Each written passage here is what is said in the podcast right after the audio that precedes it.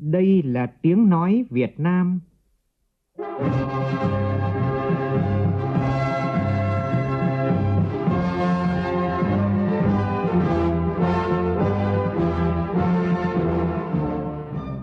là tiếng nói Việt Nam, phát thanh từ Hà Nội, thủ đô nước Cộng hòa xã hội chủ nghĩa Việt Nam.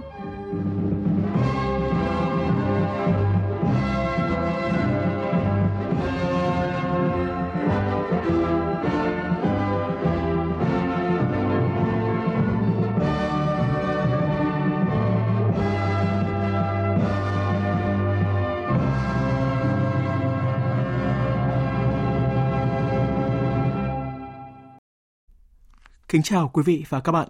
Mời quý vị và các bạn nghe chương trình Thời sự chiều của Đài Tiếng Nói Việt Nam với những nội dung đáng chú ý sau.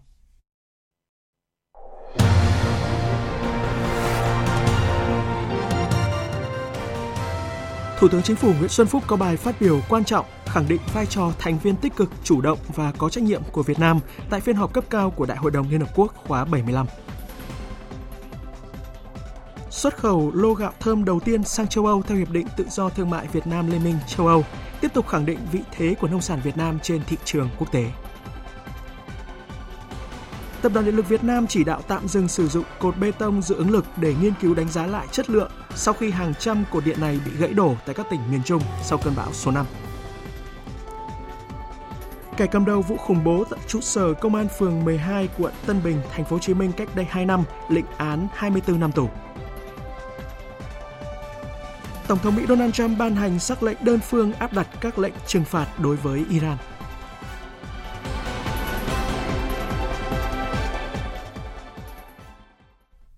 Bây giờ là nội dung chi tiết. Thưa quý vị, thưa các bạn, tuần lễ cấp cao khóa 75 Đại hội đồng Liên Hợp Quốc vừa chính thức khai mạc tại New York, Mỹ với nhiều phiên họp quan trọng – vào dạng sáng nay theo giờ Việt Nam, trong khuôn khổ phiên thảo luận chung cấp cao của Đại hội đồng Liên Hợp Quốc khóa 75, Thủ tướng Chính phủ Nguyễn Xuân Phúc đã có bài phát biểu quan trọng cùng với 106 lãnh đạo cấp cao và 67 bộ trưởng các nước thành viên Liên Hợp Quốc. Do tác động của đại dịch COVID-19, phiên họp được tổ chức theo hình thức lãnh đạo các nước ghi hình, phát biểu trước để phát trực tiếp tại trụ sở Liên Hợp Quốc. Ngay sau đây, Đài Tiếng Nói Việt Nam trân trọng giới thiệu toàn văn bài phát biểu của Thủ tướng Nguyễn Xuân Phúc tại phiên họp cấp cao này. Thưa quý vị, chúng ta kỷ niệm 75 năm ngày thành lập Liên Hiệp Quốc vào thời điểm rất đặc biệt khi niềm tự hào về sự lớn mạnh của Liên Hiệp Quốc đang xen nỗi lo lắng về bất ổn, dịch bệnh đang lan rộng trên hành tinh. Từ tro tàn của chiến tranh, sau 75 năm, thế giới đã không phải chứng kiến thêm một cuộc chiến tranh thế giới mới. Hòa bình, hợp tác, hữu nghị được vun đắp, đói nghèo, bệnh tật được đẩy lùi, cuộc sống của nhân loại được đổi thay. Những thành quả to lớn đó không thể có được nếu không dựa trên những nguyên tắc cơ bản của hiến chương Liên Hợp Quốc. Không thể đạt được nếu không có Liên Hợp Quốc, trung tâm điều phối hành động chung của các quốc gia. Thế giới đang đứng trước những thách thức chưa từng có tiền lệ. Đại dịch Covid-19 cùng với bất ổn, xung đột, cạnh tranh nước lớn, chính trị cường quyền, biến đổi khí hậu đang đe dọa nền hòa bình và phát triển bền vững của các dân tộc. Việt Nam có câu lửa tử vàng, gian năng tử sức. Thực tại càng cam go, thử thách, chúng ta cần đoàn kết, hợp tác, tăng cường chủ nghĩa đa phương với trung tâm là Liên Hiệp Quốc, nghiêm túc tuân thủ hiến chương và luật pháp quốc tế, triệt để tôn trọng độc lập, chủ quyền, toàn vẹn lãnh thổ của mỗi quốc gia, đặt con người ở trung tâm của mọi nỗ lực phát triển để không ai bị bỏ lại phía sau. Thưa quý vị,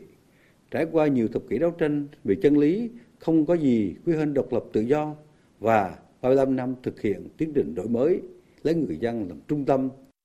Ngày nay, Việt Nam đang tự tin phát triển năng động, tái cơ cấu sâu rộng nền kinh tế, chủ động hội nhập quốc tế, tham gia có trách nhiệm tại nhiều diễn đàn đa phương, nhất là Liên Hiệp Quốc,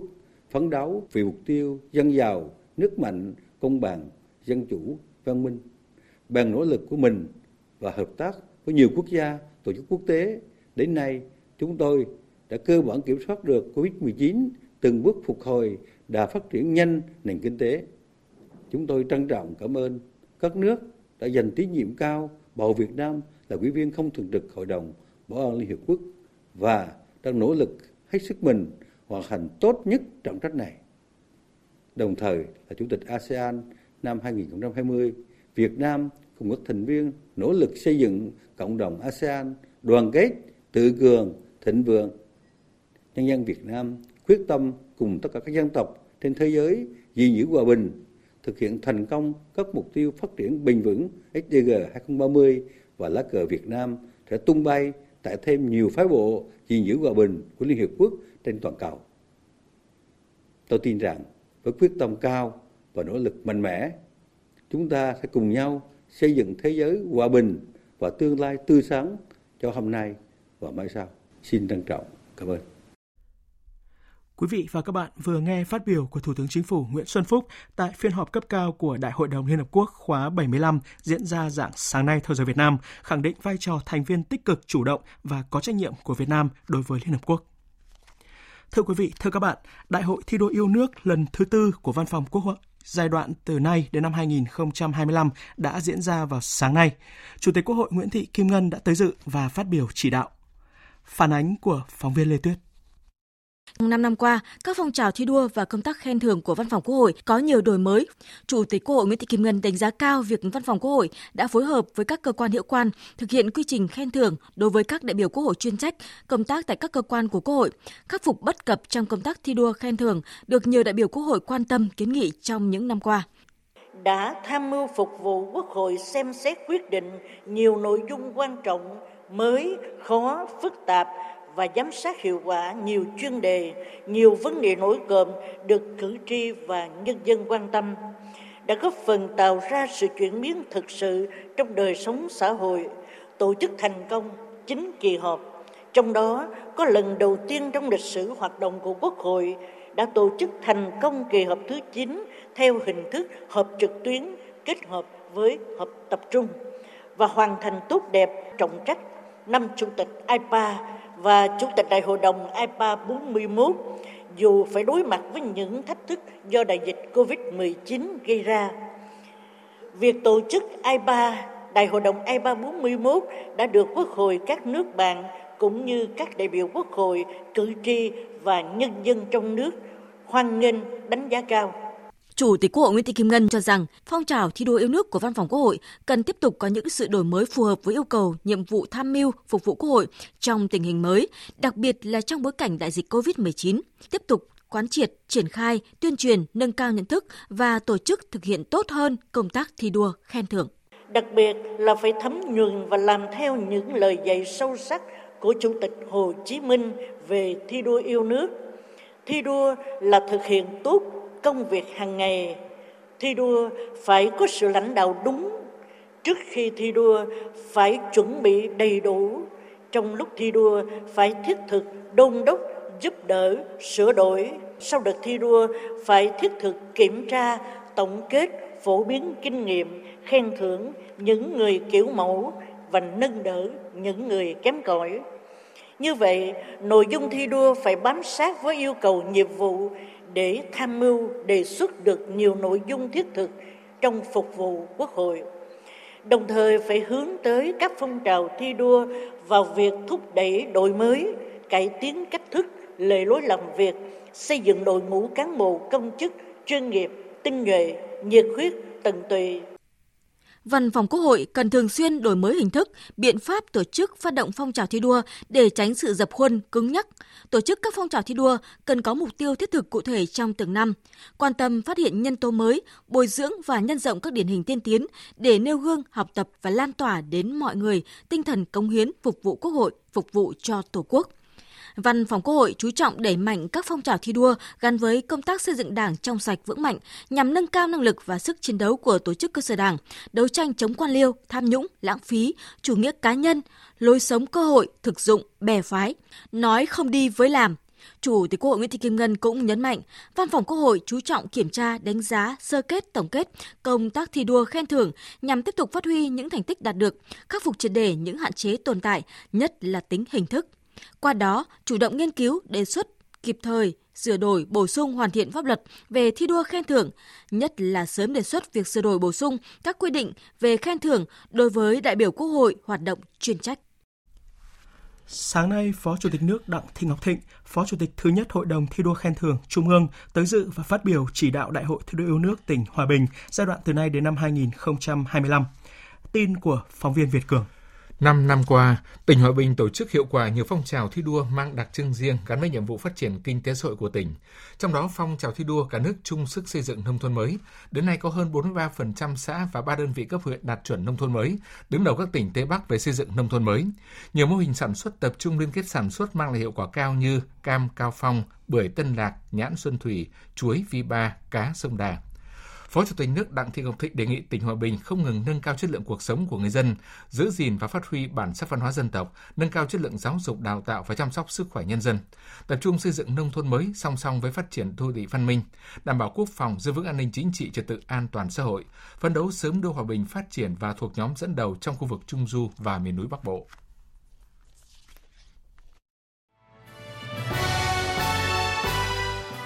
Tiến tới Đại hội Đảng toàn quốc lần thứ 13.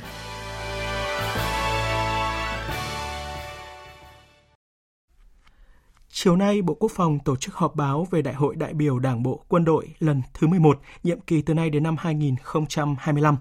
Phóng viên Nguyên Nhung thông tin. Theo kế hoạch, Đại hội đại biểu Đảng bộ quân đội lần thứ 11 diễn ra trong 4 ngày, từ 27 đến 30 tháng 9. Đại hội tiến hành theo phương châm đoàn kết, trí tuệ, bản lĩnh dân chủ, kỳ cương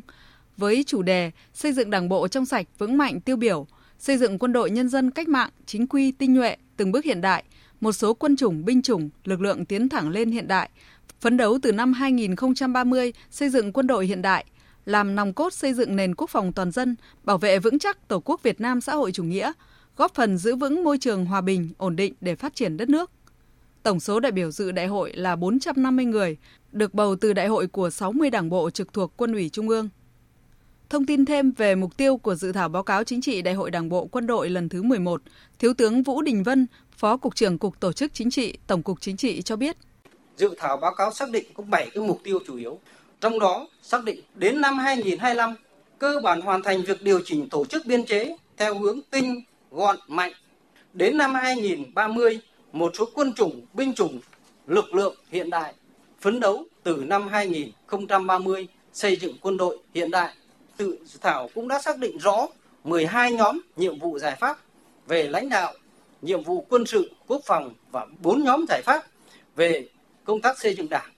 Trước đó, Quân ủy Trung ương đã lãnh đạo chỉ đạo cấp ủy đảng các đảng bộ chủ động phối hợp với các tỉnh thành ủy chỉ đạo 63 đảng bộ quân sự địa phương 44 đảng bộ bộ đội biên phòng tỉnh, thành phố tổ chức đại hội đúng kế hoạch. Đến ngày 14 tháng 9, toàn bộ trên 28.000 tổ chức đảng cơ sở, 287 đảng bộ cấp trên cơ sở và 60 trên 60 đảng bộ trực thuộc quân ủy Trung ương hoàn thành đại hội, đảm bảo đúng nguyên tắc, thủ tục, đạt kết quả tốt. Về công tác chuẩn bị nhân sự, tuyệt đại đa số nhân sự dự kiến cơ cấu cấp ủy đều trúng cử với số phiếu tín nhiệm cao trên 90%.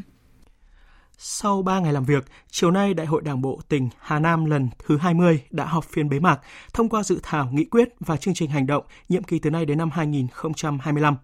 Phóng viên Văn Hiếu đưa tin. Tại phiên bế mạc, đại hội đã thông qua báo cáo tổng hợp ý kiến tham gia đóng góp và dự thảo văn kiện trình đại hội đại biểu toàn quốc lần thứ 13 của Đảng, thông qua kết quả bầu Ban chấp hành Đảng bộ tỉnh khóa 20 gồm 48 đồng chí và bầu đoàn đại biểu đi dự đại hội đại biểu toàn quốc lần thứ 13 của Đảng gồm 17 đại biểu chính thức và một đại biểu dự khuyết. Phát biểu bế mạc đại hội, Bí thư tỉnh ủy Hà Nam Lê Thị Thủy, nhiệm kỳ 2020-2025 kêu gọi toàn thể cán bộ đảng viên và các tầng lớp nhân dân trong tỉnh tiếp tục phát huy truyền thống của Đảng bộ, đoàn kết, thống nhất, khắc phục khó khăn, nêu cao tinh thần chủ động, sáng tạo, đẩy mạnh phong trào thi đua yêu nước, quyết tâm phấn đấu hoàn thành thắng lợi các mục tiêu nhiệm vụ nghị quyết đại hội lần thứ 20 của Đảng bộ tỉnh Hà Nam đề ra, góp phần cùng cả nước thực hiện thắng lợi nghị quyết đại hội lần thứ 13 của Đảng. Ngay sau đại hội, tôi đề nghị cấp ủy Đảng, tổ chức, các cơ quan, các cấp, các ngành trong toàn tỉnh phải tổ chức nghiên cứu, quán triệt, học tập nghị quyết đại hội Đảng bộ tỉnh đã được thông qua, tuyên truyền sâu rộng tới toàn thể cán bộ, đảng viên và các tầng lớp nhân dân về kết quả của đại hội. Đồng thời, xây dựng chương trình hành động, kế hoạch cụ thể đưa nghị quyết vào cuộc sống, biến nghị quyết thành hành động cách mạng của toàn Đảng, toàn dân, toàn quân trong tỉnh bằng các phong trào thi đua yêu nước ngay từ những tháng đầu, năm đầu của nhiệm kỳ.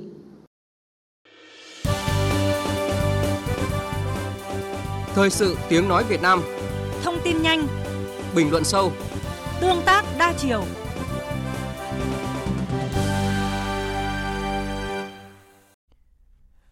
Ngân hàng Nhà nước vừa họp báo về tình hình điều hành chính sách tiền tệ 9 tháng qua, trong đó có thông tin đáng chú ý như tín dụng tăng thấp chỉ hơn 4,8% so với năm ngoái, lãi suất vay và cho vay trên toàn hệ thống đang ở mức rất thấp và nợ xấu có dấu hiệu tăng.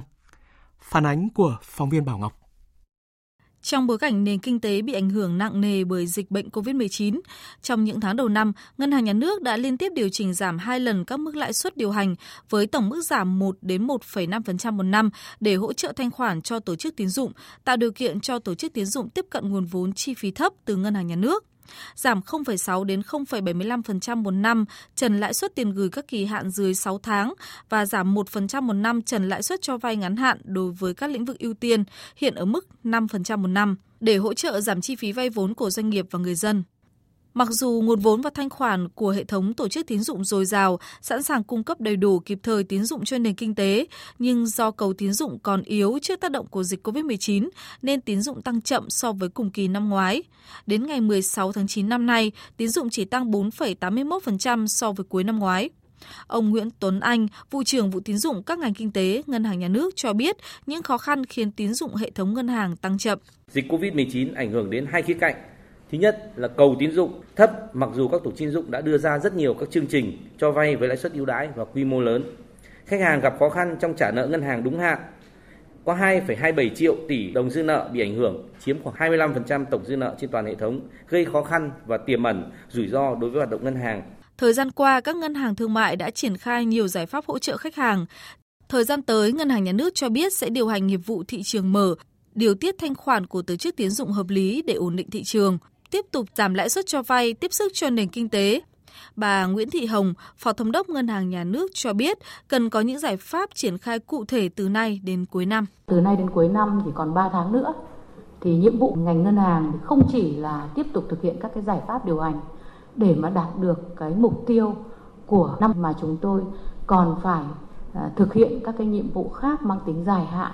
Chúng ta thì nhắc nhiều đến đại dịch Covid-19 nhưng mà nền kinh tế của chúng ta thì không chỉ chịu tác động bởi đại dịch Covid-19 mà nó còn chịu tác động bởi rất nhiều các yếu tố khác nữa như là căng thẳng thương mại giữa các nước lớn hoặc là đối những vấn đề nội tại của nền kinh tế cho nên các đơn vị chức năng của ngân nhà nước thì cũng sẽ là phải đánh giá khách quan và một cách toàn diện để đưa ra những cái giải pháp đạt được và trên cơ sở bám sát những cái mục tiêu định hướng của Đảng, Nhà nước, Chính phủ cũng như là Quốc hội đã đưa ra. Sáng nay tại An Giang diễn ra lễ công bố xuất khẩu lô gạo thơm đầu tiên sang châu Âu theo Hiệp định Tự do Thương mại Việt Nam Liên minh châu Âu, gọi tắt là EVFTA. Tin của phóng viên Phan Ánh. Khẳng định vị thế của nông sản Việt Nam trên thị trường quốc tế, lô hàng gạo thơm đầu tiên xuất khẩu sang châu Âu của tập đoàn Lộc Trời với số lượng gần 130 tấn, loại giống Jasmine 85 được đóng gói theo quy cách 18 kg lô gạo này sẽ chính thức xuất sang thị trường châu Âu vào cuối tháng 9 này. Theo ông Huỳnh Văn Thòn, Chủ tịch Hội đồng Quản trị Tập đoàn Lộc Trời, mức thuế suất ưu đãi của EVFTA sẽ là lợi thế cạnh tranh lớn về xuất khẩu nông sản nói chung và mặt hàng gạo nói riêng vào EU trở thành một trong những nhà sản xuất lớn nhất vào EU trong thời gian tới. Điều đó nó cho thấy rằng chúng ta, nông dân chúng ta, cộng với các doanh nghiệp đã có khả năng sản xuất đạt được những tiêu chuẩn khắc khe nhất của châu Âu. Nhờ cái trở về cái thuế xuất 0% nhưng nó có ý nghĩa cực kỳ quan trọng là vì đây là sự thừa nhận chính thức về chất lượng, về tiêu chuẩn gạo của chúng ta. Cái đó để làm cơ sở tiền đề và làm cái điều kiện để chúng ta tái cấu trúc lại cái ngành sản xuất lúa gạo của mình, cũng như nâng cao cái chất lượng hàng hóa, kể cả cái việc chúng ta tổ chức lại hệ thống thành hệ sinh thái đảm bảo rằng cái hệ sinh thái này nó phát triển một cách bền vững nó tạo ra hiệu quả cho tất cả các thành tố trong này mà đặc biệt đối với, với bà con nông dân trong việc sản xuất này Chiều nay, Hiệp hội Du lịch, Sở Du lịch thành phố Đà Nẵng cùng với các nhà hảo tâm đã trao 350 xuất quà hỗ trợ người lao động trong lĩnh vực kinh doanh du lịch bị mất việc làm do dịch COVID-19. Tin của phóng viên Phương Cúc. Sau hai đợt dịch COVID-19, hơn 40.000 lao động trong ngành dịch vụ du lịch ở thành phố Đà Nẵng mất việc làm. Nhằm chia sẻ khó khăn với người lao động, Hiệp hội Du lịch thành phố Đà Nẵng vận động trao 350 xuất quà ý nghĩa dành tặng người lao động gặp khó khăn trong ngành du lịch thành phố. mỗi xuất quà trị giá 500.000 đồng bao gồm nhu yếu phẩm.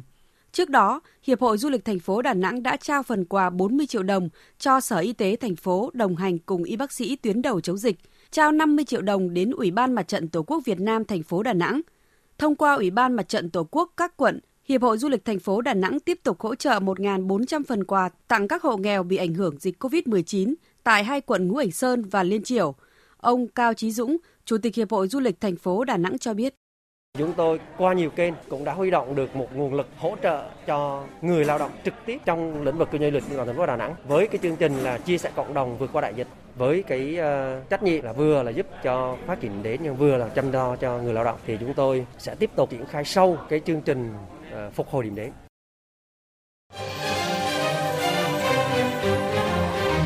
Sự kiện và bàn luận. Sự kiện và bàn luận.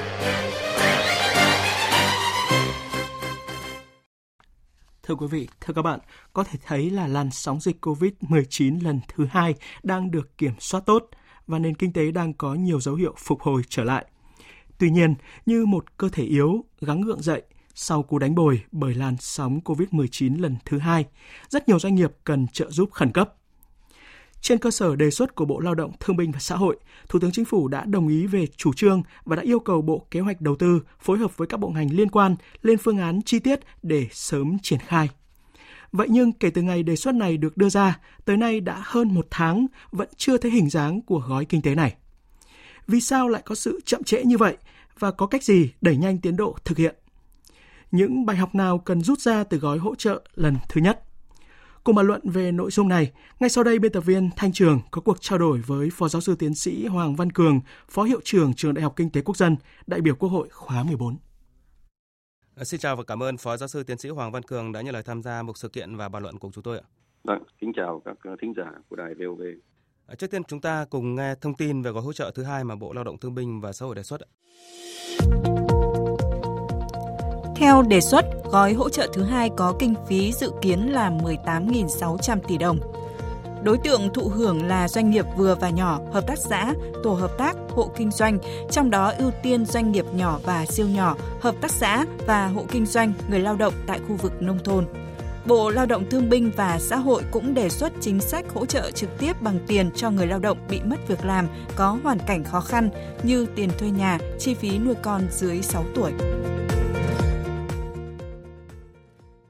Vâng, thưa ông, ông có đánh giá nào về danh mục những đối tượng được thụ hưởng như đề xuất? Nó đã đúng và trúng hay chưa? À, trên thực tế thì chúng ta thấy rằng là còn rất nhiều các cái đối tượng doanh nghiệp khác à, gặp khó khăn. Không phải chỉ có doanh nghiệp nhỏ siêu nhỏ mà kể cả những doanh nghiệp lớn. Hiện nay cũng rất nhiều doanh nghiệp đứng bên bờ gọi là khó khăn phá sản. Do vậy nên tôi cho rằng nếu được thì cái gói hỗ trợ thứ hai này chúng ta cần phải tăng quy mô và cần phải mở rộng đối tượng các cái doanh nghiệp mà hơn nữa. Dạ vâng. Tức là theo quan điểm của ông, điều đầu tiên về danh mục thì cần phải mở rộng hơn khi mà nhóm đối tượng sẽ bị ảnh hưởng nhiều hơn. Vấn đề thứ hai nữa, đó là về thời gian à, đưa ra cái gói này. Dịch bệnh thì tác động lên doanh nghiệp, người lao động từng ngày, từng giờ. Gói kích thích lần thứ hai thì đã được Bộ Lao động đề xuất tới nay đã hơn một tháng rồi. Thủ tướng thì cũng giao cho các bộ ngành khẩn trương lên kế hoạch để mà sớm đi vào thực thi. Vậy nhưng mà đến nay thì vẫn chưa thấy động tĩnh gì. Thì theo quan sát của ông, sự chậm chế này là do đâu? Cái nguyên nhân mà nhìn rõ nhất ấy, đó là chúng ta chưa đưa ra được một cái tiêu chí thật rõ ràng để xác định xem người nào sẽ là cái người mà được hưởng hỗ trợ này. Chúng ta nói chung chung, đấy là cái hộ gia đình, cái doanh nghiệp nhỏ, hợp tác xã, rồi quy mô dưới 10 lao động. Thế nhưng mà ai là người đứng ra xác nhận cái đó? Rồi là cơ quan nào là cơ quan đứng ra để chịu trách nhiệm và sử dụng cái nguồn ngân sách của nhà nước để hỗ trợ cho các doanh nghiệp và các cái đối tượng người lao động này. Rồi đặc biệt là chúng ta biết rằng những người lao động mà mất việc làm là khó khăn đấy thì thường là người ta không làm ở những doanh nghiệp lớn người ta lại làm những gì nhỏ có khi người ta lại không có hợp đồng lao động. Và như vậy thì cũng không có một cái cơ quan nhà nước nào xác nhận rằng cái người này trước đây làm bây giờ mất việc. Và như vậy thì cũng không rõ được cái đối tượng người lao động nào là cái đối tượng được hưởng thụ. Và nhiều ý kiến cũng cho rằng là cái cách thức hỗ trợ hiện nay cần phải theo quan điểm là nó đòi hỏi cần phải nhanh, phải hết sức khẩn trương và có cách làm mới để mà sự hỗ trợ nó đạt được kết quả và thực chất. Xin hỏi quan điểm của ông ạ đúng như thế, bởi vì cái hỗ trợ nó là rơi vào tình trạng nó rất là khẩn cấp lúc mà doanh nghiệp đang khó khăn, người lao động đang rất khó khăn, thì phải cần hỗ trợ và đã hỗ trợ thì rất là sớm, rất là nhanh còn nếu chúng ta mà lại cứ căn cứ vào quá nhiều các thủ tục dườm già, rồi qua nhiều cô quy trình qua nhiều các công đoạn, thì hoặc là nó sẽ rơi vào trạng thái đến lúc nhận tiền hỗ trợ thì nó không còn ý nghĩa nữa. Vậy thì theo ông, cách làm mới ở đây phải là gì ạ? À, có lẽ tính chất của mới này ấy, chúng ta phải xuất phát từ chính những cái đối tượng của những người mà cần được hưởng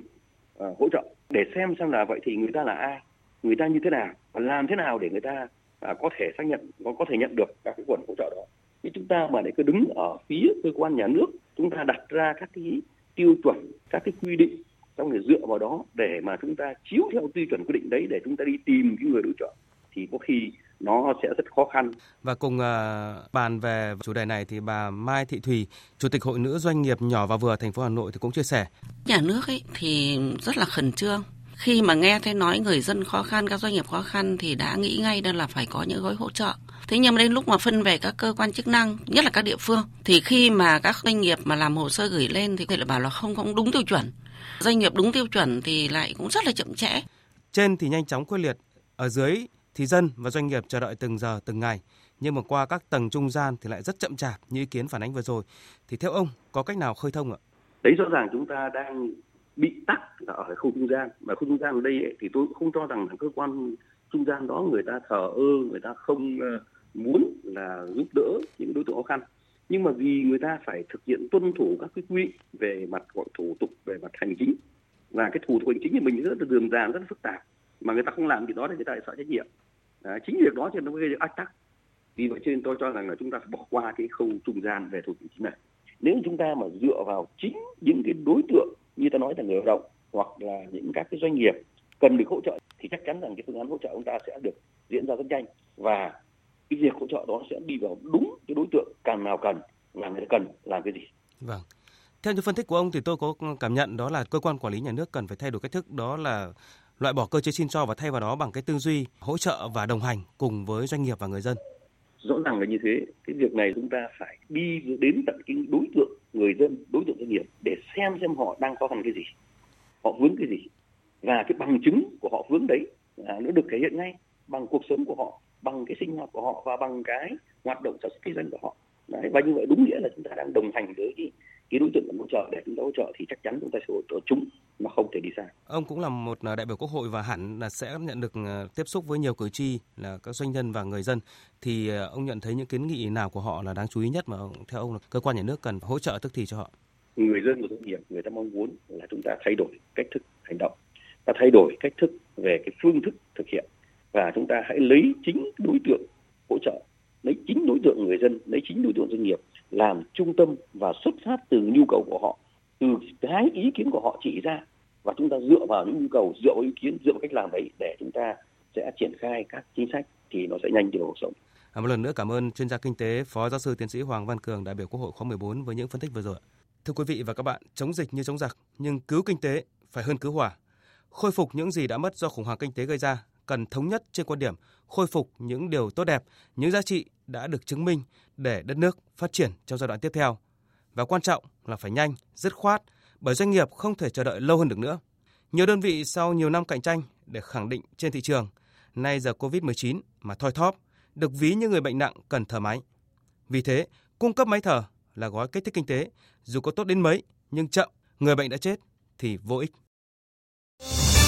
Thời sự VOV, tin cậy, hấp dẫn. Thưa quý vị, thưa các bạn, sách giáo khoa lớp 1 mới được triển khai bắt đầu từ năm học này. Sau hơn 2 tuần học, thầy cô giáo và học sinh đã bắt nhịp và hào hứng với phương pháp mới, lấy học sinh làm trung tâm. Tuy vậy, vấn đề đặt ra là đi kèm với sách giáo khoa mới thì cơ sở vật chất, trang thiết bị dạy học cũng phải được đảm bảo đầy đủ và đồng bộ. Ghi nhận của phóng viên Thu Huyền tại Hải Phòng và Thái Bình. Nào, bạn nào có thể nêu tên các sự vật có trong này? Đây là tiết học tiếng Việt tại lớp 1 trường tiểu học Đằng Lâm, quận Hải An, thành phố Hải Phòng. Không còn sự bỡ ngỡ, lạ lẫm của những em bé đầu cấp. Các em tự tin, hồn nhiên, học những âm chữ đầu tiên với sách có tranh đẹp, với tivi, máy chiếu có hình ảnh, âm thanh thu hút. Con tên là Tạ Nguyễn Bảo Anh. Con học lớp 1A6, trường tiểu học Đằng Lâm. Đến trường rất là vui, nên là con rất là thích. Con thích nhất là môn tiếng Việt, Tại vì nó đẹp. Con đây là chị Phúc Thành, con học lớp 1A8, trường tiểu học Đằng Lâm. Con rất thích sách của con vì có nhiều hình đẹp. Và cô dạy hay và con được còn được xem mặt hình. Dịch COVID-19 diễn biến phức tạp khiến việc tập huấn sách giáo khoa mới không được thuận buồm xuôi gió. Các giáo viên phải tự tìm hiểu phương pháp dạy. Lớp học vui hơn, học sinh hứng thú hơn và giáo viên phải sáng tạo hơn là nhận xét của nhiều giáo viên sau nửa tháng dạy và học theo chương trình giáo dục phổ thông mới ở lớp 1. Cô giáo Đào Hồng Vân, giáo viên trường tiểu học Đằng Lâm, Hải Phòng cho hay, không chỉ tham gia các lớp tập huấn về chương trình mới và sách giáo khoa mới, cô còn phải học hỏi các bài giảng mẫu từ hệ thống quản lý học tập online của Bộ. Từ đó cô mới xây dựng được kế hoạch dạy học và thiết kế bài giảng riêng cho học sinh của mình. So với cách dạy cũ thì tôi thấy là các em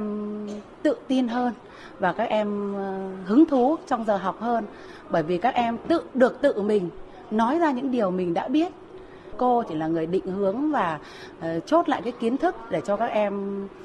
rõ hơn thôi và các em là người nói ra được cái hiểu biết của mình cho nên các em phấn khởi hơn và hứng thú hơn trong học tập. Năm học 2020-2021 tại Hải Phòng, tổng số 43 bản sách được lựa chọn trên 46 bản sách nằm trong danh mục được Bộ Giáo dục và Đào tạo phê duyệt. Sự lựa chọn đa dạng sẽ giúp cho quá trình tổng hợp nhìn nhận một cách bao quát, khách quan. Bên cạnh đó, đầu tư cho giáo dục cũng được địa phương chú trọng, dành nguồn lực xứng đáng. Tuy nhiên, không phải địa phương nào cũng đầu tư nguồn lực cơ sở vật chất cho giáo dục được như thành phố Hải Phòng.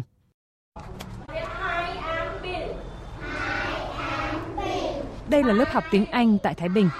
Chưa có máy chiếu, chưa được trang bị tivi nên các em chủ yếu học theo sách giáo khoa. Học sinh hứng thú hơn, tích cực hơn cũng là nhận định của cô Nguyễn Thị Luyến, trường tiểu học thị trấn Đông Hưng, tỉnh Thái Bình. Theo cô Luyến, cốt lõi của chương trình giáo dục phổ thông mới nằm ở phương pháp giảng dạy. Thay vì là người nói như trước đây, thì giờ giáo viên sẽ là người nghe các em nói và làm. Vì thế sách chỉ là điều kiện cần, sự linh hoạt chủ động sáng tạo của giáo viên mới là điều kiện đủ để mỗi tiết học theo chương trình mới thực sự đạt hiệu quả. Tuy nhiên, năm nay do dịch COVID-19, giáo viên ở Thái Bình không được tập huấn trực tiếp nên phần nào còn bỡ ngỡ với phương pháp mới. Giá như có những cái ờ, có cái trao đổi, có những cái um, giải đáp mà cụ thể hơn trong quá trình mình giảng dạy ấy, mình có thể trao đổi trực tiếp được với lại những thầy mà viết sách thì và các thầy có thể là giải đáp những khúc mắc ngay cho các thầy cô thì cái um, việc học tập của các con nó sẽ hiệu quả hơn và các cô cũng bớt khó khăn lên trong quá trình dạy bởi vì mặc dù sao nó là năm đầu tiên. Bên cạnh đó, không phải trường nào cũng được đầu tư cơ sở vật chất đầy đủ, nên việc truyền đạt theo chương trình sách giáo khoa mới cũng gặp nhiều khó khăn. Cô giáo Bùi Thị Sâm, trường tiểu học Đông Sơn, tỉnh Thái Bình kiến nghị. Rất muốn là mỗi phòng học của chúng tôi là có được một cái máy chiếu và chúng tôi được cái sử dụng cái phần mềm của cái giáo án điện tử và cái phần mềm của soạn Word. Vừa lo đảm bảo an toàn chống dịch COVID-19, vừa lại phải cấp tập đón chương trình mới, gánh lo đổi mới giáo dục đang thực sự dồn lên vai giáo viên. Rõ ràng việc hoàn thành lựa chọn sách giáo khoa mới chỉ là bước khởi đầu. Từ phía ngành giáo dục và các nhà xuất bản vẫn còn rất nhiều phần việc phải làm để giáo viên được trang bị đầy đủ hơn trên con đường thực hiện sách mới. Sáng nay, Tòa án Nhân dân Thành phố Hồ Chí Minh ra phán quyết đối với bị cáo Nguyễn Khanh cùng 19 đồng phạm về tội khủng bố nhằm chống chính quyền nhân dân và chế tạo tàng trữ mua bán trái phép vật liệu nổ. Đây là băng nhóm thuộc tổ chức Triều Đại Việt đã dùng bom khủng bố trụ sở công an phường 12 quận Tân Bình, Thành phố Hồ Chí Minh trong ngày 20 tháng 6 năm 2018 và có âm mưu tương tự hoạt động tại nhiều tỉnh thành phố trong cả nước. Tin của phóng viên Tỷ Huỳnh. Các bị cáo thừa nhận toàn bộ hành vi phạm tội của mình, Hội đồng xét xử nhận định hành vi khủng bố nhằm chống chính của nhân dân và chế tạo, tàng trữ, mua bán trái phép vật liệu nổ của các bị cáo là đặc biệt nghiêm trọng gây nguy hiểm cho xã hội, xâm phạm đến an ninh quốc gia, cần được xử lý nghiêm mới có tác dụng giáo dục đối với các bị cáo và gian đe phòng người chung. Song hội đồng xét xử cho rằng nhiều bị cáo trong vụ án có trình độ nhận thức kém là dân tộc thiểu số, động cơ mục đích tham gia tổ chức triều đại Việt của một số bị cáo là để nhận tiền tài trợ từ các đối tượng phản động ở nước ngoài. Một số bị cáo có vai trò hành vi phạm tội không đáng kể nên đã xem xét giảm nhẹ một phần trách nhiệm. Hội đồng xét xử tuyên phạt bị cáo Nguyễn Khanh, người cầm đầu nhóm phản động trong nước, mức án 24 năm tù và phạt hành chính 10 triệu đồng về hai tội khủng bố nhằm chống chính quyền nhân dân và chế tạo tàng trữ mua bán trái phép vật liệu nổ. Các bị cáo Dương Bá Giang, Vũ Hoàng Nam, Dương Khắc Minh, Nguyễn Minh Tấn, Phạm Trần Phong Vũ bị tuyên phạt mức án từ 17 đến 18 năm tù, đồng thời chịu hình phạt bổ sung quản chế 5 năm sau khi mãn hạn tù về cùng tội khủng bố nhằm chống chính quyền nhân dân.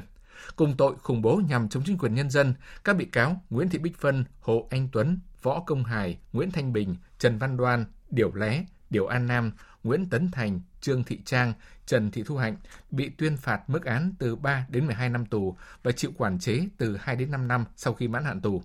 Riêng bị cáo Hồ Nguyễn Quốc Hưng bị tuyên phạt 10 năm tù về tội khủng bố nhằm chống chính quyền nhân dân, kết hợp với bản án trước đó về tội cố ý gây thương tích, buộc bị cáo chấp hành hình phạt chung là 13 6 tháng tù. 13 năm 6 tháng tù. Tòa tuyên phạt ba bị cáo Nguyễn Trung Trực, Nguyễn Khắc Sinh Nhật, Nguyễn Minh Nhật từ 2 năm đến 2 năm 6 tháng tù về tội mua bán trái phép vật liệu nổ.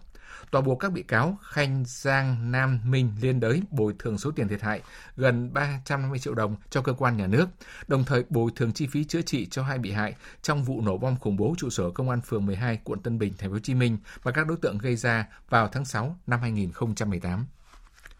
Thưa quý vị, thưa các bạn, sau cơn bão số 5, điều khiến dư luận băn khoăn là bão không lớn nhưng hàng trăm cột điện tại các tỉnh miền Trung đã bị gãy đổ. Nhiều cột điện lộ ra những lõi thép nhỏ là loại cột bê tông dự ứng lực. Tập đoàn Điện lực Việt Nam vừa chỉ đạo tạm dừng sử dụng loại cột bê tông này để nghiên cứu đánh giá lại chất lượng. Tổng công ty Điện lực miền Trung cũng đang khẩn trương ra soát báo cáo Bộ Công Thương về vấn đề này. Phản ánh của phóng viên Đài Tiếng nói Việt Nam tại miền Trung. Qua đánh giá sơ bộ, bão số 5 làm 408 cột gãy đổ, gần 60 cột nghiêng. Giải thích về tình trạng cột điện ly tâm giữa ứng lực bị hư hỏng rất nhiều, ông Hà Thanh Long, giám đốc công ty điện lực Thừa Thiên Huế cho rằng sở dĩ có tình trạng này là do không lường trước khả năng chống chịu cây xanh đổ ngã vào hệ thống cột điện. Cây xanh đổ ngã vào đường điện hàng loạt là nguyên nhân khiến hệ thống cột bị hư hỏng rất nhiều. Đơn vị đã nhận được chỉ đạo của Tổng công ty Điện lực miền Trung, Tập đoàn Điện lực Việt Nam về việc tạm dừng sử dụng cột bê tông dưỡng ứng lực tại tỉnh Thừa Thiên Huế, chờ xem xét đánh giá cụ thể về vấn đề này. Chúng tôi mới nhận được ngay cái à, văn bản chỉ đạo của đồng chí à, Dương Quang Thành, Chủ tịch Tập đoàn, giao cho các à, ban kỹ thuật cùng như các đơn vị đánh giá một cách tổng thể cột ly tâm cho điều kiện thực tiễn hiện nay thực sự là điều kiện tự nhiên của chúng ta là càng ngày là có càng sự khác biệt nó thay đổi mang tính chất đột biến cho nên cái áp dụng khoa công nghệ khoa học nó cũng phải phù hợp từng thời điểm việc áp dụng này thì chúng tôi đang nghiên cứu và đồng chí ờ, chủ tịch thì đã khuyến cáo phải bám vào cái tiêu chuẩn Việt Nam nhưng phải linh hoạt trong bố trí để đảm bảo cái tính chất an toàn trong cung cấp điện. Về thông tin có sự chênh lệch nhau giữa số lượng cột điện ở Thừa Thiên Huế bị gãy đổ, ông Nguyễn Thành, Phó Tổng Giám đốc Tổng Công ty Điện lực miền Trung cho biết, thông tin vừa qua có những sai số so với thực tế. Theo ông Thành, qua kiểm đếm, cơn bão số 5 đi qua tỉnh Thừa Thiên Huế làm 272 cột điện bị gãy, số còn lại là bị đổ và nghiêng, không phải thay thế. Trong số 272 cột điện gãy, có 30 cột loại dự ứng lực, 242 cột loại bê tông bình thường, trong đó 163 cột hạ thế. Ông Phan Ngọc Thọ, Chủ tịch Ủy ban Nhân dân tỉnh Thừa Thiên Huế cho rằng ngành điện cần đánh giá một cách thấu đáo để trả lời công chúng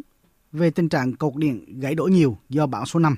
Tôi thì nghĩ rằng ờ, công ty điện lực được các cơ quan kiểm định cùng ngành điện đánh giá cái thấu đáo để trả lời công chúng và đặc biệt là làm sao đảm bảo cái an toàn trong mùa bão. Tuy nhiên chúng ta cũng phải nhìn khách quan rằng ờ, phần lớn các cột điện gãy đổ thì do hệ thống cây xanh gãy đổ nó kéo theo. Tuy nhiên chúng ta phải đánh giá khách quan, cái độ an toàn về cái chất lượng thì đấy tôi nghĩ là các cơ quan chức năng của ngành điện cũng sẽ ờ, công khai để giám định cái chất lượng này. Trong khi đó, Tổng công ty Điện lực miền Nam đang tăng cường kiểm tra các công trình điện và hệ thống lưới điện tại 21 tỉnh, thành phố. Tin của phóng viên Minh Hạnh.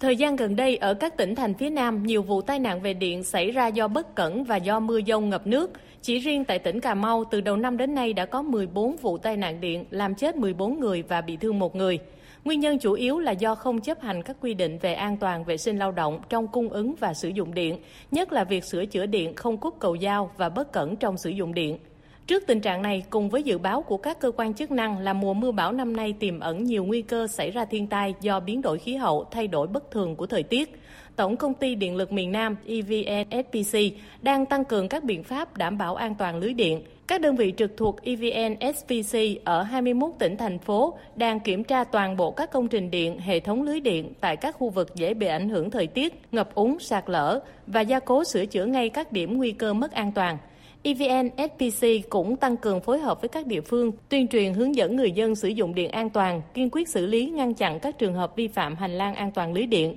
Ông Hồ Văn Bình, Phó Giám đốc Sở Công Thương tỉnh Bình Dương, cho biết về việc phối hợp với ngành điện. Thì à, Sở Công Thương cũng đã phối hợp với lại à, ngành điện lắp đặt những cái pano cảnh báo phát hành khoảng 50.000 tờ rơi tuyên truyền và phối hợp với lại đài phát thanh truyền hình và báo Bình Dương tuyên truyền, phối hợp với lại phòng kinh tế các huyện thị, thành phố là tổ chức các hội nghị tuyên truyền, tập huấn công tác an toàn điện và cải tạo à, lưới điện sinh hoạt cho dân. Phóng viên công luận đưa tin, từ đêm qua đến sáng nay, mưa lớn trên diện rộng tại tỉnh Bắc Cạn đã gây ra tình trạng ngập úng và xuất hiện lũ trên nhiều sông suối. Tỉnh Bắc Cạn đã cảnh báo lũ trên các sông ở mức báo động 2 và cảnh báo rủi ro thiên tai cấp 2 trên phạm vi toàn tỉnh với các nguy cơ chủ yếu là lũ quét và sạt lở đất. Bốn ngày sau ảnh hưởng của cơn bão số 5 tại huyện miền núi Tây Giang của tỉnh Quảng Nam vẫn còn 3 xã bị cô lập tắc đường. Nhiều nơi đang bị mất điện, thiếu nước sinh hoạt và học sinh vẫn chưa thể trở lại trường. Phóng viên Đình Thiệu đưa tin. Mưa lũ trong mấy ngày qua làm nhiều tài sản như trâu bò, gà vịt và đồ dùng sinh hoạt trong gia đình của nhiều hộ dân bị lũ cuốn trôi và vùi lấp. Đời sống của bà con đang gặp khó khăn. Đến sáng nay, vẫn còn ba xã vùng cao của huyện này còn tắc đường, cô lập, chưa thể tiếp cận được. Hệ thống điện thông tin liên lạc cũng gián đoạn, chưa thể khắc phục trở lại.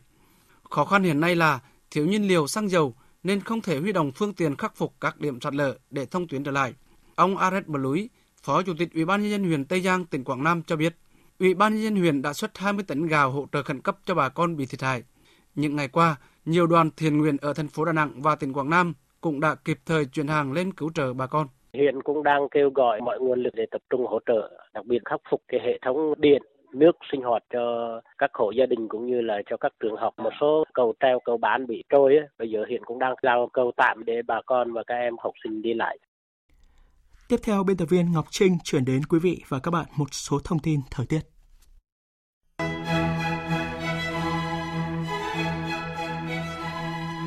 Trung tâm Dự báo Khí tượng Thủy văn Quốc gia cho biết, hiện nay bộ phận không khí lạnh vẫn đang di chuyển xuống phía Nam và nén rãnh áp thấp có trục ở khoảng 25 đến 27 độ vĩ Bắc. Dự báo khoảng đêm nay, bộ phận không khí lạnh này sẽ ảnh hưởng đến thời tiết các tỉnh Bắc Bộ. Do ảnh hưởng của rãnh áp thấp bị nén bởi áp cao lục địa ở phía Bắc kết hợp với hội tụ gió trên mực 1.500m, nên từ đêm nay đến ngày 24 tháng 9, ở Bắc Bộ có mưa vừa, mưa to, có nơi mưa rất to và rải rác có rông, với lượng mưa phổ biến từ 40 đến 80 mm trong 24 giờ, có nơi trên 150 mm trong 24 giờ. Từ ngày 23 tháng 9, các tỉnh Thanh Hóa và phía Bắc Nghệ An có mưa, có nơi mưa vừa, mưa to và rải rác có rông. Trong mưa rông có khả năng xảy ra lốc, xét, mưa đá và gió giật mạnh. Do ảnh hưởng của hội tụ gió trên cao nên trong ngày hôm nay ở các tỉnh Bắc Bộ có mưa rào và rông rải rác, cục bộ có mưa vừa, mưa to, lượng mưa phổ biến trong khoảng từ 10 đến 30 mm trong 12 giờ, có nơi trên 50 mm trong 12 giờ. Khu vực Hà Nội ngày hôm nay có lúc có mưa rào và rông, từ đêm nay đến ngày 24 tháng 9 có mưa vừa, mưa to, có nơi mưa rất to và rải rác có rông. Ngày mai trời chuyển mát, cấp độ rủi ro thiên tai do lốc xét mưa đá cấp 1. Chuyển sang phần tin thế giới. Tuần lễ cấp cao khóa 75 Đại hội đồng Liên Hợp Quốc vừa khai mạc tại trụ sở ở New York, Mỹ. Hoạt động đầu tiên của sự kiện này là lễ kỷ niệm 75 năm thành lập Liên Hợp Quốc với dấu mốc quan trọng 75 năm, khi niềm tự hào về sự lớn mạnh của Liên Hợp Quốc đan xen với nỗi âu lo thế giới đang đối mặt với những thách thức chưa từng có, cho thấy sự cấp thiết phải cải tổ tổ chức quốc tế đa phương lớn nhất thế giới này. Tổng hợp của biên tập viên Phạm Hà. Phát biểu khai mạc phiên họp Đại hội đồng Liên Hợp Quốc, Tổng thư ký Liên Hợp Quốc Antonio Guterres nhấn mạnh những thành quả to lớn đạt được của Liên Hợp Quốc trong 75 năm hình thành và phát triển để trở thành trung tâm điều phối hành động chung của các quốc gia. Ông Guterres nhấn mạnh. Một cuộc chiến tranh thế giới thứ ba mà rất nhiều người lo sợ đã không xảy ra. Chưa bao giờ trong lịch sử hiện đại, chúng ta đã trải qua nhiều năm mà không có cuộc đối đầu quân sự giữa các cường quốc. Đây là một thành tựu tuyệt vời mà các quốc gia thành viên có thể tự hào và tất cả chúng ta phải cố gắng gìn giữ. Không thể phủ nhận những kết quả đạt được của Liên Hợp Quốc, nhưng hầu hết bài phát biểu của các nhà lãnh đạo thế giới đều đề cập đến những thách thức chưa từng có mà thế giới đang phải đối mặt. Các nhà lãnh đạo thế giới cho rằng xung đột, cạnh tranh nước lớn, chính trị cường quyền, chủ nghĩa đơn phương đang thách thức các mục tiêu chính của Liên Hợp Quốc trong việc duy trì hòa bình và an ninh quốc tế, phát triển quan hệ hữu nghị giữa các quốc gia và hợp tác để giải quyết các vấn đề quốc tế. Trong mục tiêu hợp tác quốc tế để giải quyết các thách thức và phát triển quan hệ hữu nghị giữa các quốc gia, dịch COVID-19 là một ví dụ điển hình nhất cho thấy các cơ quan của Liên Hợp Quốc vẫn chưa thể hiện rõ vai trò hiệu quả trong việc phối hợp các nỗ lực toàn cầu. Tổ chức Y tế Thế giới đối mặt với chỉ trích thiếu công bằng, chịu tác động và chưa đưa ra cách xử lý hiệu quả, dẫn đến việc Mỹ rút khỏi Tổ chức Y tế Thế giới và khơi mào cho chủ nghĩa dân tộc vaccine toàn cầu. Trong bài phát biểu hôm qua, Thủ tướng Đức Angela Merkel nhấn mạnh, dịch COVID-19 cho thấy bài toán cải cách là cần thiết để phát huy hiệu quả các cơ chế do Liên Hợp Quốc dẫn dắt. Dịch COVID-19 là một ví dụ điển hình cho thấy các vấn đề toàn cầu cần có sự hợp tác vượt ra ngoài danh giới các quốc gia. Liên Hợp Quốc chỉ có thể hoạt động và thể hiện rõ vai trò hiệu quả khi kết nối, đoàn kết được các nước thành viên thống nhất một cách tiếp cận chung. Trên khía cạnh đảm bảo duy trì hòa bình và an ninh quốc tế, trong 75 năm phát triển, Liên Hợp Quốc đã góp phần giải tỏa cuộc khủng hoảng tên lửa năm 1962, chiến tranh Trung Đông năm 1973, chấm dứt nhiều điểm nóng trên thế giới. Tuy nhiên với một thế giới đang có sự biến đổi, cải tổ một cách toàn diện và có hệ thống, phù hợp với tình hình quốc tế mới đang là một yêu cầu cấp thiết nhằm tiếp tục đảm bảo vai trò và vị thế của tổ chức đa phương lớn nhất thế giới này. Tổng thống Mỹ Donald Trump vừa ban hành sắc lệnh đơn phương áp đặt các lệnh trừng phạt đối với Iran. Tin của phóng viên Phạm Huân, thường trú tại Mỹ. Trong tuyên bố, Tổng thống Donald Trump nhấn mạnh Mỹ sẽ không bao giờ cho phép Iran sở hữu vũ khí hạt nhân, cũng như đe dọa thế giới với việc cung cấp vũ khí thông thường và tên lửa đạn đạo. Ông Trump cũng cho biết đã ban hành một sắc lệnh hành pháp khôi phục các lệnh trừng phạt của Liên Hợp Quốc đối với Iran và áp đặt các lệnh trừng phạt mới và kiểm soát xuất khẩu đối với 27 cá nhân và thực thể ủng hộ các hoạt động liên quan tới hạt nhân tên lửa và vũ khí thông thường của Iran. Tổng thống Donald Trump cũng tuyên bố Mỹ sẽ sử dụng công cụ hiện có để ngăn chặn nỗ lực theo đuổi vũ khí thông thường, hạt nhân và tên lửa đạn đạo của Iran. Phát biểu về báo giới cùng ngày, Ngoại trưởng Mike Pompeo nhấn mạnh Xác lệnh Tổng thống thông báo ngày hôm nay là một công cụ mới và mạnh mẽ nhằm thực hiện lệnh cấm vũ khí của Liên Hợp Quốc và buộc những kẻ tìm cách né tránh các lệnh trừng phạt của Liên Hợp Quốc phải chịu trách nhiệm. Các lệnh trừng phạt của Mỹ đã cứu sống nhiều người Do Thái, cơ đốc giáo và Hồi giáo khi ngăn chặn Iran tiếp cận hơn 70 tỷ đô la Mỹ,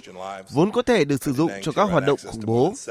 Trong khi thực hiện điều này, chúng tôi cũng duy trì một kênh mở cho thương mại và hỗ trợ nhân đạo. Chúng tôi sẽ tiếp tục hành động của mình cho tới khi chính quyền Iran tới bàn đàm phán và chấp nhận một thỏa thuận nhằm thay đổi hành vi của mình. Người dân Mỹ cần được biết chúng tôi luôn đặt sự an toàn của họ lên đầu. Các lệnh trừng phạt của Mỹ bao gồm phong tỏa tài sản và quyền lợi ở Mỹ của các cá nhân và thực thể tham gia cung cấp, bán hoặc chuyển giao vũ khí tới hoặc từ Iran, cũng như cung cấp đào tạo kỹ thuật, hỗ trợ tài chính và dịch vụ cho các loại vũ khí này. Danh sách trừng phạt của Mỹ bao gồm Bộ Quốc phòng Iran và các đơn vị hậu cần của lực lượng vũ trang Iran, Tổ chức Công nghiệp Quốc phòng Iran và giám đốc của tổ chức này và Tổng thống Venezuela Nicolas Maduro. Ngoại trưởng Iran Javad Zarif đã bác bỏ các lệnh trừng phạt của Mỹ và cho rằng động thái của Mỹ không có gì mới và sẽ không có nhiều ảnh hưởng tới Iran. Phóng viên Phan Tùng, thường trú tại Ấn Độ, đưa tin cuộc đàm phán vòng 6 ở cấp tư lệnh quân đoàn giữa quân đội nước này và Trung Quốc vừa diễn ra trong không khí tích cực, song hai bên không đạt được bất cứ đột phá nào liên quan tới việc rút quân và giảm leo thang dọc đường kiểm soát thực tế tại Đông Ladakh. Đến nay đã có gần 160 quốc gia và tổ chức quyết định tham gia sáng kiến mang tên COVAX nhằm thúc đẩy quyền tiếp cận nhanh và bình đẳng trên toàn cầu đối với vaccine ngừa COVID-19. Tổng hợp của biên tập viên Thu Hoài. Tổ chức Y tế Thế giới công bố danh sách 156 quốc gia và thực thể tham gia sáng kiến tiếp cận toàn cầu vaccine ngừa COVID-19. Đặc biệt trong số này, 60 quốc gia giàu có đã cam kết đóng góp tài chính nhằm đảm bảo tiếp cận vaccine công bằng trên toàn cầu. Dự kiến trong những ngày tới sẽ có thêm 38 nước đăng ký tham gia. Mỹ, quốc gia chính thức rút khỏi Tổ chức Y tế Thế giới hồi đầu tháng 7 vừa qua không có tên trong danh sách, trong khi Trung Quốc đang trong quá trình đàm phán. Tổng Giám đốc Tổ chức Y tế Thế giới Tedros Adhanom Ghebreyesus cho rằng COVAX mang ý nghĩa then chốt trong nỗ lực chấm dứt đại dịch COVID-19. Dự án không chỉ giúp các nước đang phát triển giảm rủi ro và mua được vaccine, mà còn đảm bảo giá vaccine được duy trì thấp nhất có thể. Chúng ta đang ở một thời điểm quan trọng và cần phải tăng cường mạnh mẽ những cam kết chính trị và tài chính. Đây không chỉ là điều đúng đắn, cần làm mà còn là một bước đi thông minh Mục tiêu là sẽ có 2 tỷ liều vaccine vào cuối năm 2021. Sự tham gia đông đảo của các nước đối với sáng kiến COVAX là một sự khích lệ rất lớn đối với các nỗ lực của chúng tôi. Trong bối cảnh một số nơi đã chứng kiến làn sóng bùng phát dịch thứ hai, vaccine được xem là hy vọng lớn nhất để ngăn chặn hoàn toàn đại dịch COVID-19. Theo tỷ phú Bill Gates, nhà sáng lập tổ chức từ thiện lớn nhất thế giới, quỹ Bill and Melinda Gates, nếu chỉ dành thuốc và vaccine cho những người trả giá cao nhất, thay vì những người cần chúng nhất, nhân loại sẽ đối mặt với một đại dịch dài, bất công và chết chóc hơn. Tiếp theo mời quý vị và các bạn đến với trang tin thể thao.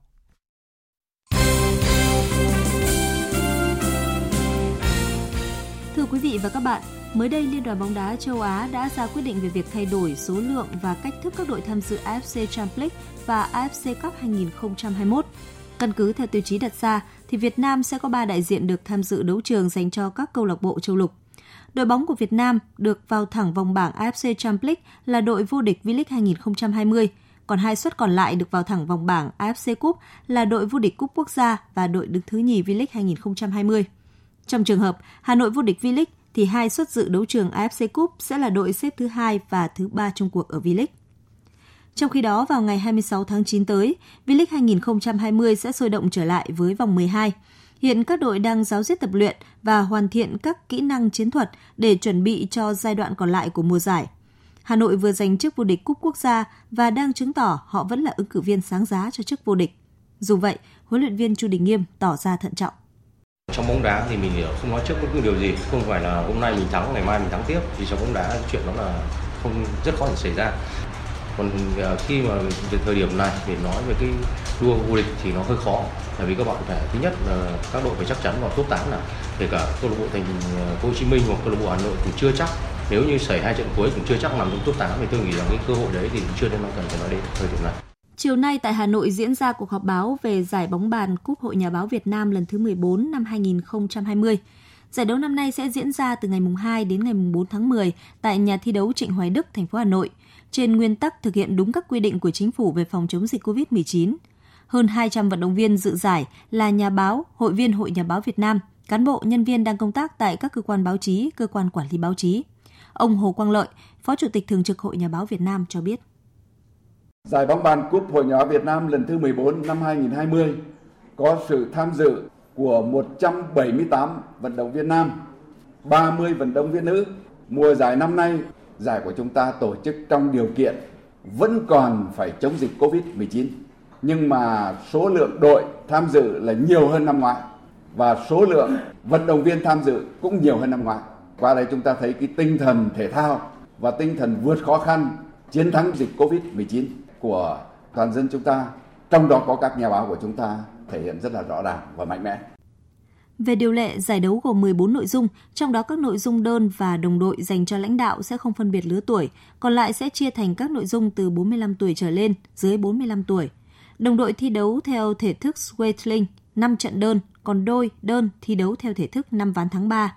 Ông Trần Gia Thái, Chủ tịch Liên đoàn bóng bàn Việt Nam chia sẻ. Giải của chúng ta là một trong những cái giải phong trào hết sức đặc biệt. Tôi cũng là một trong những cái vận động viên mà được tham gia những cái giải đầu tiên. Và nó là cái không khí thi đua cái không khí sôi nổi áo hức của tất cả trong nam ngoại bắc ra cái giải rất là vui những ngày đầu. Chúng ta không chỉ là vào bóng bàn mà nó còn ở trên bóng bàn nữa. Về mặt chuyên môn ấy, nó có những cái sự cạnh tranh với nhau rất ghê gớm đối với liên đoàn bóng bàn Việt Nam. Sẵn sàng tặng giải toàn bộ các bộ huân chương thứ hai nữa thì à, cũng theo truyền thống sẽ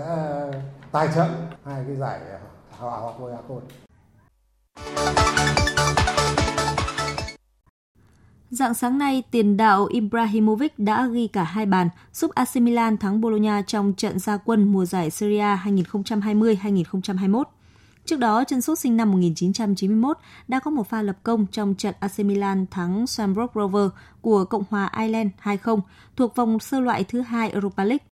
Cũng vào dạng sáng nay, Novak Djokovic đã đánh bại đối thủ người Argentina Diego Schwartzman với các điểm số 7-5, 6-3 trong trận chung kết đơn nam để lên ngôi tại giải quần vợt Rome Master 2020 và có lần thứ 36 giành chức vô địch Master 1000 trong sự nghiệp. Sau khi giành chức vô địch Rome Master, Djokovic cho biết anh vẫn chưa thể hiện được phong độ tốt nhất. Thành thật mà nói, tôi không nghĩ là tôi đã chơi một thứ quần vợt tốt nhất của mình. Tôi không muốn tỏ ra kiêu ngạo ở đây. Tôi rất hài lòng và hạnh phúc khi giành được danh hiệu này. Tôi biết rằng tôi vẫn còn cơ hội để thể hiện mình và hy vọng sẽ làm được điều đó tại giải quần vợt Pháp mở rộng. Tôi muốn tiến xa ở giải Pháp mở rộng và muốn có một trận đấu mà tôi được thể hiện những gì tốt nhất. Ở nội dung đơn nữ Rome Open 2020, hạt giống số 1 Simona Halep đã giành ngôi vô địch khi đối thủ Carolina Splitkova buộc phải bỏ cuộc vì chấn thương cơ đùi, trong lúc trận chung kết đang có tỷ số 6-0 và 2-1 nghiêng về Simona Halep. Dự báo thời tiết Bắc Bộ và khu vực Hà Nội nhiều mây, có mưa vừa, mưa to, có nơi mưa rất to và rải rác có rông, gió Đông Bắc cấp 2, cấp 3. Trong cơn rông có khả năng xảy ra lốc, xét và gió giật mạnh, nhiệt độ từ 22 đến 28 độ, riêng vùng núi, nhiệt độ cao nhất phổ biến trong khoảng 23 đến 25 độ. Các tỉnh từ Thanh Hóa đến Thừa Thiên Huế có mây, có mưa rào và rông vài nơi. Riêng Thanh Hóa và Bắc Nghệ An có mây, có mưa, có mưa rào, mưa to và rông. Phía Bắc, gió Bắc đến Tây Bắc cấp 2, cấp 3, phía Nam gió nhẹ. Trong cơn rông có khả năng xảy ra lốc, xét và gió giật mạnh, nhiệt độ từ 24 đến 34 độ.